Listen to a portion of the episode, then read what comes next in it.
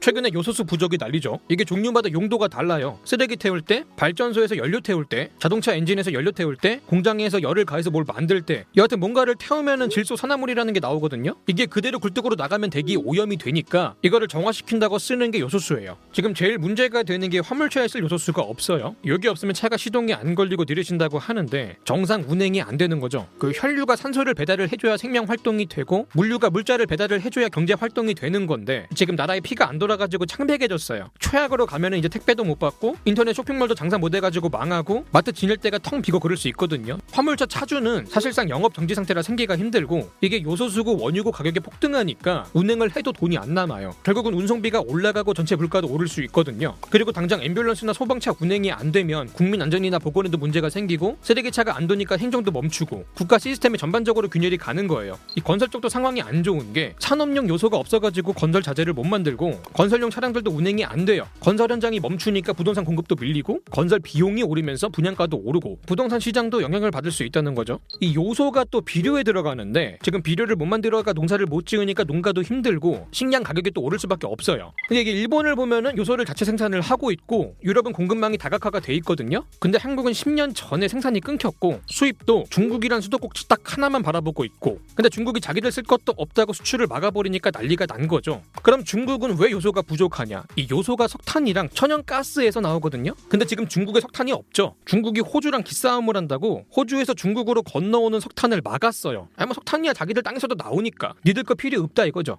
근데 문제가 중국의 역대급 홍수가 지나간 거야. 광산도 잠기고 광물 옮기는 운송로가 다 망가졌어요. 석탄 공급이 막히니까 화력 발전을 못 해요. 그래서 전기도 끊기고 공장도 안 돌아가는데 요소는 당연히 부족하겠죠. 이게 디젤 자동차 끄는 분들이 아니면은 들어본 적도 없는 게 요소인데 요거 하나 없다고 나라가 마비가 될 위기예요. 하찮아 보인다고 진짜로 하찮게 대하면 어떤 꼴이 나는지 이 나라가 자원에 얼마나 취약한지 알게 된 것 같은데 그래서 지금 돌아가는 상황을 한번 점검을 해보고 우리가 가야 할 방향을 살펴보려고 합니다.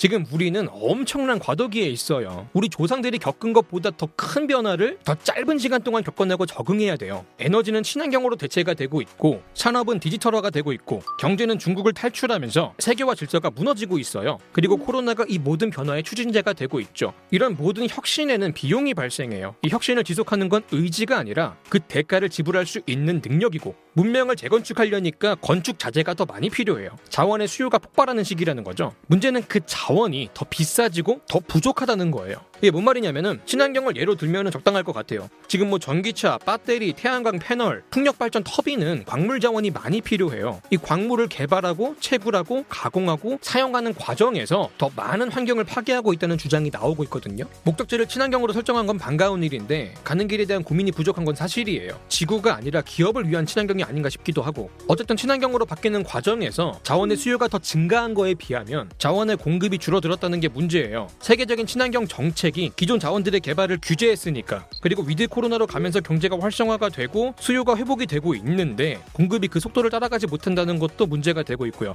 이런 수요와 공급의 불균형 덕분에 자원의 가치가 그 어느 때보다 커졌어요. 그래서 자원을 확보하기 위해 각국은 경쟁을 하게 됐고 경쟁 국가로 들어가는 자원을 끊는 방식으로 견제를 하고 있죠. 자원이 인질이자 무기예요. 최근에 미중 무역 전쟁이 있었고 한일 무역 분쟁이 있었고 전 세계적으로 무역 전쟁이 발생하고 있는데 결국은 이게 자원 전쟁이거든요. 일본 이 한국의 휘토리 공급을 끊으면서 한국의 핵심 산업인 반도체가 타격을 받은 적이 있죠. 최근에 미국과 그 동맹 그리고 이에 도전하는 국가들을 중심으로 자원 전쟁이 더 격렬해지고 있습니다. 특히 바이든이 친환경, 민주주의, 인권을 내세우면서 중국과 러시아, 사우디를 압박했거든요. 셋 다 자원이 많다는 공통점이 있는데 미국 입장에선 오랜 경쟁자였던 러시아나 부상하는 도전자인 중국을 억누를 필요가 있고 그래서 동맹국들이랑 같이 견제를 하고 있어요. 그리고 이 중국, 러시아, 사우디는 자원을 무기로 저항을 하고 있고요.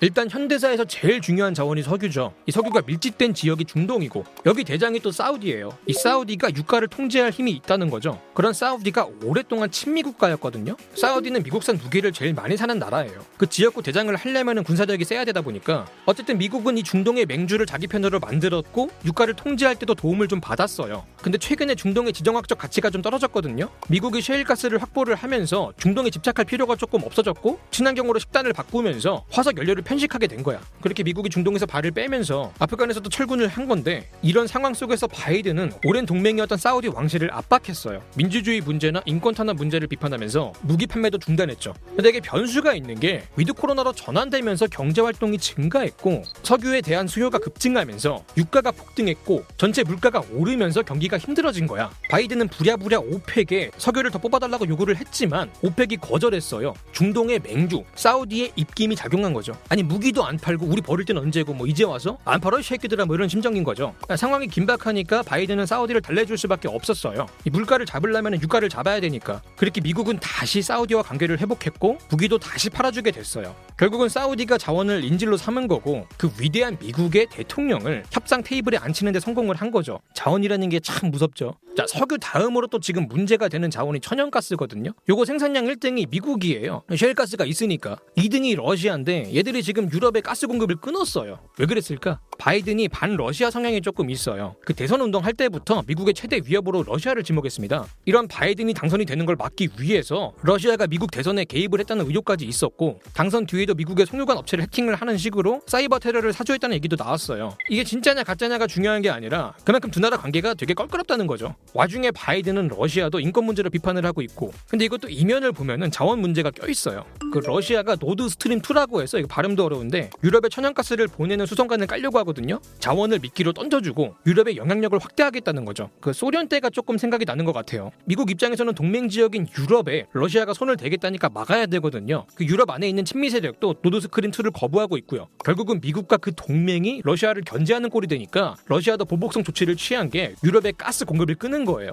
이 유럽이 러시아 가스 의존도가 되게 높거든요. 가까워가지고 운송비가 저렴하다 보니까 싼 맛에 제일 많이 끌어다가 쓴 것 같아요. 이 가스가 전기 만드는데 필요한데 가스가 없으니까 지금 뭐 전기가 안 돌고 공장도 멈추고 당장 겨울인데 난방도 걱정이라고 하더라고요. 자원이라는 무기로 명치를 맞은 거죠. 다음으로 또 부족한 자원이 석탄이에요. 이 호주도 미국의 동맹이라서 중국을 살살 긁었어요. 코로나 이거 중국에서 시작된 것 같은데 조사 한번 해보자. 이런 식으로 나오니까 중국이 보복을 하겠다고 뭘 하냐. 호주산 물건을 불매를 했습니다. 그 중에 제일 문제가 되는 품목이 석탄인데 중국이 잘못 생각을 한 게 뭐냐면 보통 상품은 판매자가 을이지만 자원은 판매자가 갑이거든요. 자본주의 시장에서 상품은 과잉 생산이 돼요. 기업들이 생산 경쟁을 하니까. 해서 수요보다 공급이 많고 선택권이 구매자한테 있어요. 내가 이 가게 다시 놓아봐라. 여 아니면 갈 데 없는 줄 알아? 뭐 이런 게 먹히는데 자원은 상품이랑 다르거든요. 기본적으로 매장량이 있고 희소 가치가 있어요. 근데 중국은 지금 구매자 주제에 갑질을 한 거죠. 너네들 호주 거 안 산다고. 그래서 지금 어떻게 됐어? 만들었으면 될 줄 알았는데 광산이 싹 다 물에 잠겼죠. 정리하면 중국에서는 석탄, 사우디에서는 석유, 러시아에서는 천연가스가 끊겼어요. 고체, 액체, 기체 할 거 없이 전부 다. 결국은 지금 화석연료가 부족해서 에너지 가격이 폭등하고 물가가 날뛰고 이 고생들을 하는 건데 어쨌든 각국의 자원 경쟁이 세계 정세의 큰 축이 되고 있어요. 이 미사일 수백 발 쏘는 것보다 자원 하나 끊는 게 나라 하나 잡아뜨리는데 더 효과적이다. 자원이 전략 무기다라는 게 느껴지죠. 국가 안보에서 자원이 정말 중요한 거예요. 문제는 이러고 중요한 자원을 정치가 불안정한 중국에 의존하고 있다 보니까 서구권에서 리스크로 보는 것 같아요. 사실 이 중국산을 많이 쓰게 된 계기는 있어요. 원래 옛날부터 이 자원이라는 거는 확보를 하려고 전쟁을 하는 게 기본인데 현대에 들어서면서 세계화라는 질서가 새로 만들어지면서 자원을 공유한다는 개념이 좀 세졌거든요. 한 나라 안에서 모든 걸 자급자족을 하는 거는 너무 비싸고 비효율적이니까 국가별로 품질이든 가격이든 비교 우위에 있는 거를 각자 생산을 하고 그거를 서로 나눠 가지고 좀 쓰자 해가지고 전 세계가 공급망을 공유하게 됐어요. 우리 같은 경우는 반도체가 특화가 됐고 특히 이런 질서에서 가장 큰 수혜를 받고 성장을 한 게 중국이죠. 중국은 노동력 공급, 자원 공급, 제조업에 특화가 됐어요. 광산 개발하고 공장 올리면서 세계의 생산 기지가 됐고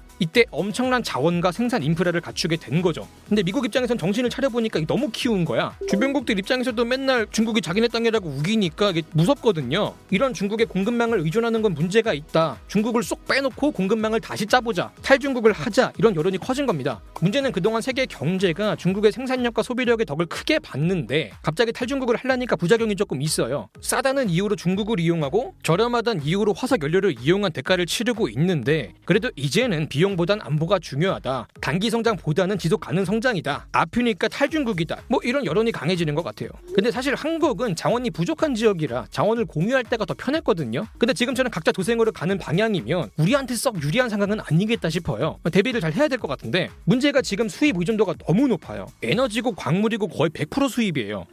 이 중에 특정 국가에 대한 의존도가 80% 이상인 품목도 30% 정도가 되고요. 다시 이 중에 절반이 중국에 80% 이상 의존해요. 대표적인 품목을 몇 개 보면은 뭐 휘토류, 리튬, 요소, 마그네슘, 텅스텐, 코발트, 망간. 난 이거 솔직히 뭔지도 몰라. 근데 이게 다 한국을 먹여 살리는 반도체, 자동차, 배터리는 물론이고 미래 먹거리인 자차 산업에도 꼭 필요한 자원들이거든요. 이 먹거리 농사에 뿌리는 비료를 중국에 의존한다. 뭐 동북 공정이니 한반도는 중국의 속국이니 이런 중국한테 의존한다? 예, 좀 수정이 필요하다는 의견이 나오는 거죠. 결국에 우리도 자원을 개발하긴 해야 되는데 이게 장기간 큰 투자가 필요한데 반해서 성공 확률이 낮아요. 리스크가 크다는 거죠. 그래서 민간에 맡겨두면 효율이 안 나오니까 개발이 안 되고 정부가 나서가지고 지원을 해야 되는데 지금 세계적인 친환경 추세랑 상충이 되기 때문에 적극적으로 개발하기도 조금 애매한 것 같더라고. 사실 이게 현실적으로 모든 자원을 스스로 만들 수가 없잖아요. 그래서 공급망을 다양하게 짜는 게 중요해요. 좀 비싸도 여러 국가에서 수입을 하고 그 해외 자원도 좀 개발을 하면 좋다고 하더라고요. 중국도 지금 남미랑 아프리카 자원에 투자를 하면서